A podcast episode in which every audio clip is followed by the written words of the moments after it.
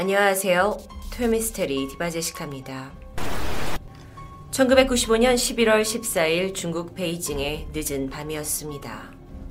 초겨울인데도 유독 춥고 매서운 바람이 불고 있던 날이었죠. 베이징의 위안밍위안 버스터미널에는 버스 한 대가 천천히 차고지를 빠져나오고 있었습니다. 이 버스는 바로 30분 정도 떨어진 샹산으로 향하는 375번 버스였는데 이날의 마지막 버스이기도 했죠. 버스가 출발을 했던 위안밍위안은 청나라 황제가 살았던 황실의 정원, 우리나라에서는 원명원으로도 잘 알려진 곳입니다. 베이징의 유명한 유적지라고 할 수 있는데요. 그래서 이곳은 평소 많은 사람들이 오고 가는 곳이지만 막차였기에 한산했습니다. 그날 버스 안에는 중년의 남성 기사와 당시 안내양이었던 젊은 여성 직원 단 둘뿐이었는데요. 어우, 날이 많이 추워졌네요. 그러게 겨울 날씨야. 두 사람이 몇 마디 대화를 주고받는 사이 버스는 다음 정류장인 이화원 남문에 멈춰서게 됩니다. 그곳에는 버스를 기다리는 승객들이 꽤나 있었습니다. 버스 문이 열리자 먼저 젊은 부부가 함께 올라탔고요. 뒤를 이어 20대로 보이는 청년 1명, 그리고 마지막으로 백발의 할머니까지 총 4명의 승객이 375번 버스에 탑승합니다. 부부는 운전석에서 뒤로 2칸 떨어진 2인용 좌석에 나란히 앉아 있었고요. 청년과 할머니는 앞문 창가 쪽의 1인용 좌석에 각각 떨어져 앉게 됩니다. 기사와 안내양, 승객 4명까지 이렇게 6명을 실은 버스는 어둠을 헤치고 밤거리를 달리기 시작했죠. 물론 늦은 시간이기도 했지만 그날따라 거리는 굉장히 한적했습니다. 그렇게 한참을 달려 다음 정거장인 베이궁먼에 다다랐지만 여기 아무도 없었어요. 덕분에 버스는 멈추지 않고 계속해서 도로를 달릴 수 있었죠. 그렇게 가던 버스가 좀 외진 길로 접어섰을 무렵입니다. 버스 기사가 갑자기 깜짝 놀란 목소리로 소리쳤어요. 왜 저 사람들 뭐야? 이 다급한 외침에 안내양을 비롯한 승객들의 시선이 동시에 창밖으로 쏠렸습니다. 길가에 웬 남자 2명이 마치 히치하이킹을 하듯 팔을 흔들면서 버스를 세우려고 하고 있던 것이었어요.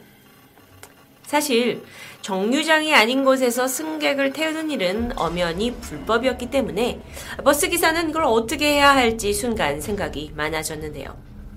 이때 들려오는 안내양의 목소리가 그래도 막잔데 태워주는 게 좋지 않을까요? 날도 추운데. 이 당시에 위안밍위안과 샹산을 오가고 있는 대중교통은 375번 버스가 유일했습니다. 게다가 이 늦은 시각에 다른 차나 택시를 잡기도 분명 쉽지 않을 텐데요. 마음이 약해진 버스기사는 결국 그들을 태워주기로 결심합니다. 375번 버스는 2 남자 앞에 천천히 정차했습니다. 그렇게 앞문이 열리고 남자들이 버스에 올라타는데 어라? 승객이 2이 아니라 3이었습니다. 자세히 보니 2 남자가 한 남자를 가운데 두고 양옆에서 부축을 하고 있었던 것이죠. 근데 이 가운데 남자가 마치 술에 취한 듯 고개를 푹 숙인 채 몸을 전혀 가누지 못하고 있는 것처럼 보였습니다. 그런데 그보다 더 이상했던 건 그들이 입고 있는 의상. 당시는 1995년입니다. 하지만 세 남성은 중국의 전통 의상 중에서도 긴 천이 발끝까지 내려오는 약간 청나라 시대의 의상을 입고 있었던 겁니다. 게다가 이 양옆의 남성들이 마치 분장이라도 하듯 얼굴이 창백해 보였는데요. 한눈에 봐도 좀 수상한 차림새였죠. 세 남성이 버스에 올라타자마자 승객들은 서로 눈치를 보기 시작합니다. 이 상황을 이제 알게 된 안내양이 애써 밝은 목소리로 승객들한테 이 근처에 사극 촬영이 있었나? 회식하셨나봐요? 하면서 분위기를 풀어보려고 노력했죠. 이 이야기를 들은 3명의 남성은 별 대꾸를 하지 않았고 그저 가운데 남자를 부축한 채 버스 뒷좌석으로 걸어갑니다. 곧이어 버스 문이 완전히 닫히고 375번 버스는 다시 어둠을 헤치고 달려갔는데요. 버스 안에서는 이상하리만큼 섬뜩한 침묵이 이어졌습니다. 너무 조용해서 창밖에서 들려오는 이 매서운 바람 소리가 너무 크게 느껴질 정도였어요. 그렇게 하나하나 다음 정거장을 거쳐 약 3정거장쯤 지났을까요? 마침내 젊은 부부가 먼저 하차를 하게 됩니다. 이제 버스에는 기사, 안내양, 그리고 할머니, 젊은 청년, 그리고 뒤에 앉은 남자 3명이 남아 있습니다. 시간이 얼마나 지났을까요? 버스 기사와 안내양이 침묵을 깨고 가벼운 농담을 주고받기 시작했어요. 그렇게 분위기가 좀 부드러워질 때쯤 갑자기 자리에 앉아있던 백발의 할머니가 벌떡 일어나더니 청년에게로 다가가 멱살을 잡으며 소리칩니다. 이 천하의 무슬로! 당황한 청년이 왜 이러시냐면서 손을 떼려고 했는데요. 할머니도 지지 않고 소리칩니다. 니놈이 아까 내 지갑 슬쩍한 거 다 봤어! 내 지갑 내놔! 금세 버스에 소란이 이어졌죠. 안내양은 위험하니까 앉아 계셔야 된다고 말을 했지만 할머니는 아랑곳하지 않고 물러날 기미도 보이지 않았습니다. 청년은 너무 억울해서 저항을 하고 싶었지만 할머니이기 때문에 좀 어찌할 바를 모르고 있었는데요. 그때 할머니가 말합니다. 너 이놈! 너 이 앞이 경찰서인데 나랑 같이 가! 기사 양반! 일단 차 좀 세워봐요! 청년 입장으로선 이 할머니가 미쳤나 혹시 치매에 걸리셨나 싶었고 억울하면서도 한편으로는 경찰서에 가서 제대로 사실 여부를 따지는 게 낫겠다 싶었기에 할머니와 같이 다음 정거장에서 내리기로 합니다. 그렇게 버스는 떠났고 어둠 속에 소매치기로 몰린 청년과 할머니 둘만 덩그러니 길가에 남게 되는데요. 버스가 완전히 시야에서 사라지고 청년은 짜증스럽게 할머니에게 대꾸했습니다. 경찰서 어딘데요? 그런데 할머니는 불과 몇 초 전과는 너무도 다른 아주 침착하고 또렷한 목소리로 말했죠. 내가 오늘 네 목숨 구한 거야. 이게 도대체 무슨 말이었을까요? 할머니의 주장은 이렇습니다. 청나라 복장을 했던 세 남성, 그들이 버스에 탈 때부터 뭔가 이상한 기운을 느꼈던 할머니는 힐끔거리면서 그들을 계속 관찰했는데요.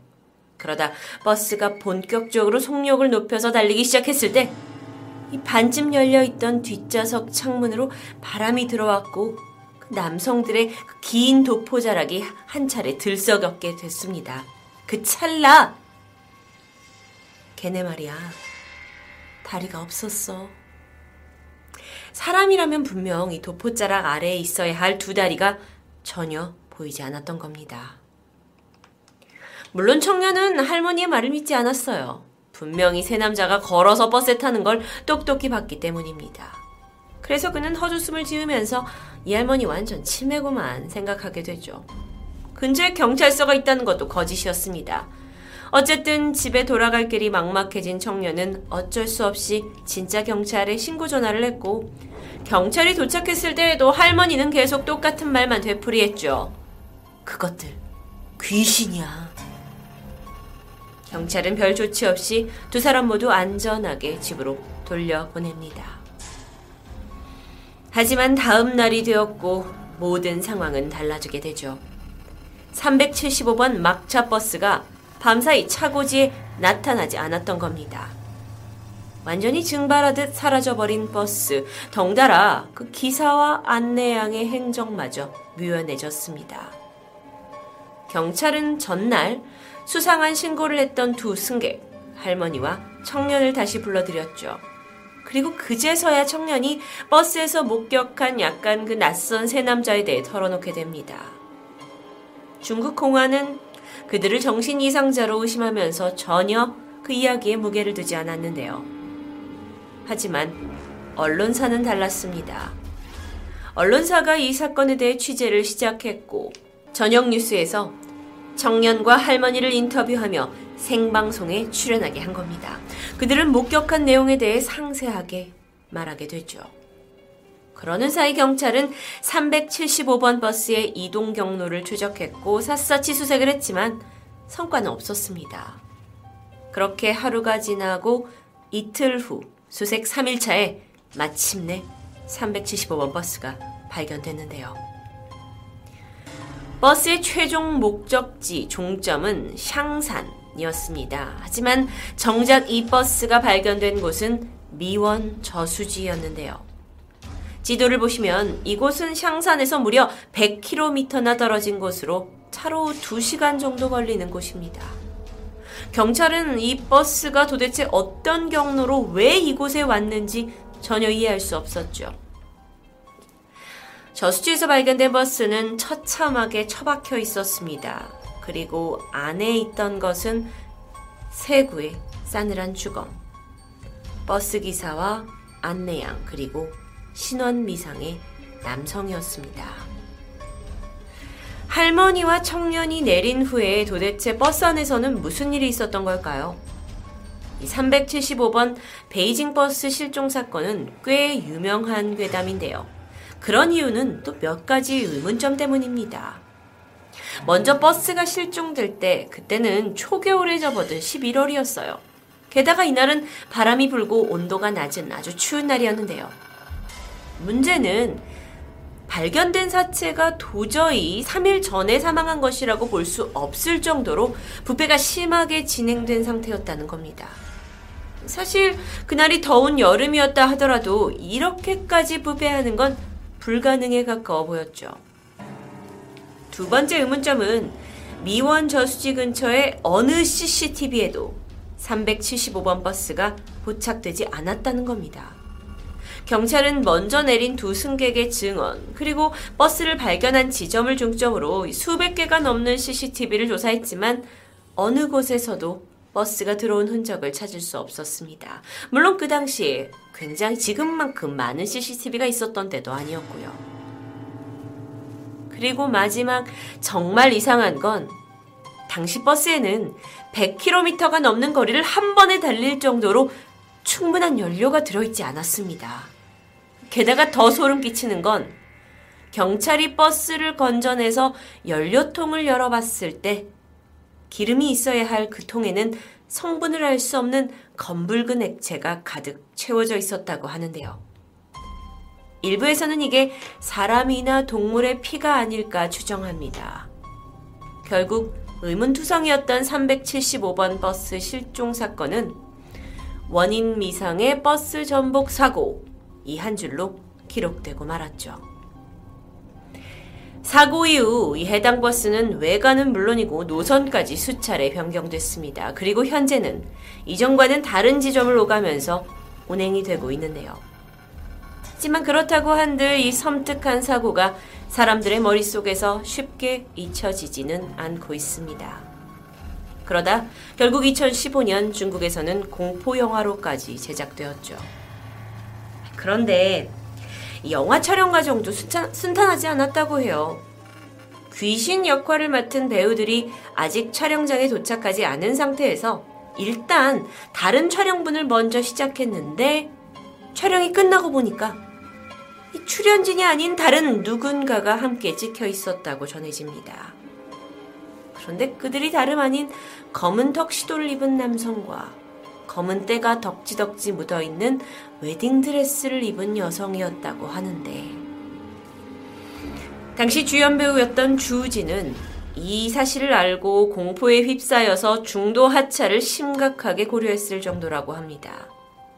한편 영화의 감독이었던 리우청은 375번 버스 사건을 실제로 담당했던 중국 공안을 만났고 그를 통해 몇 가지 공개되지 않은 정보를 얻어낼 수 있었는데요.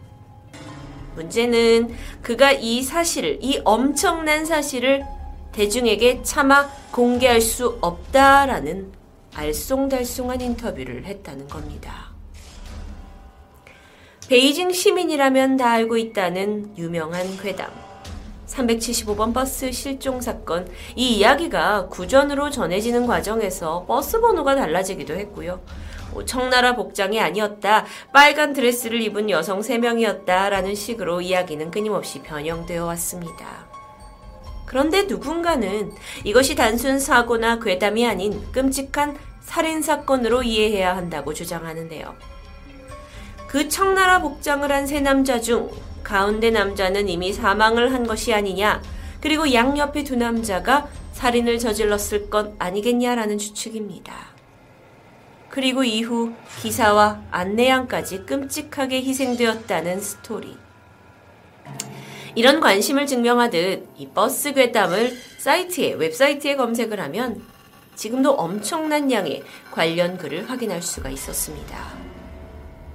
과연 이 이야기는 사람들의 호기심과 상상력이 만들어낸 정교한 도시괴담일까요? 아니면 차마 세상에 드러낼 수 없는, 혹은 누군가 기필코 숨기고 싶어하는 어두운 진실을 품은 미제 사건일까요? 토요미스테리 디바제시카였습니다.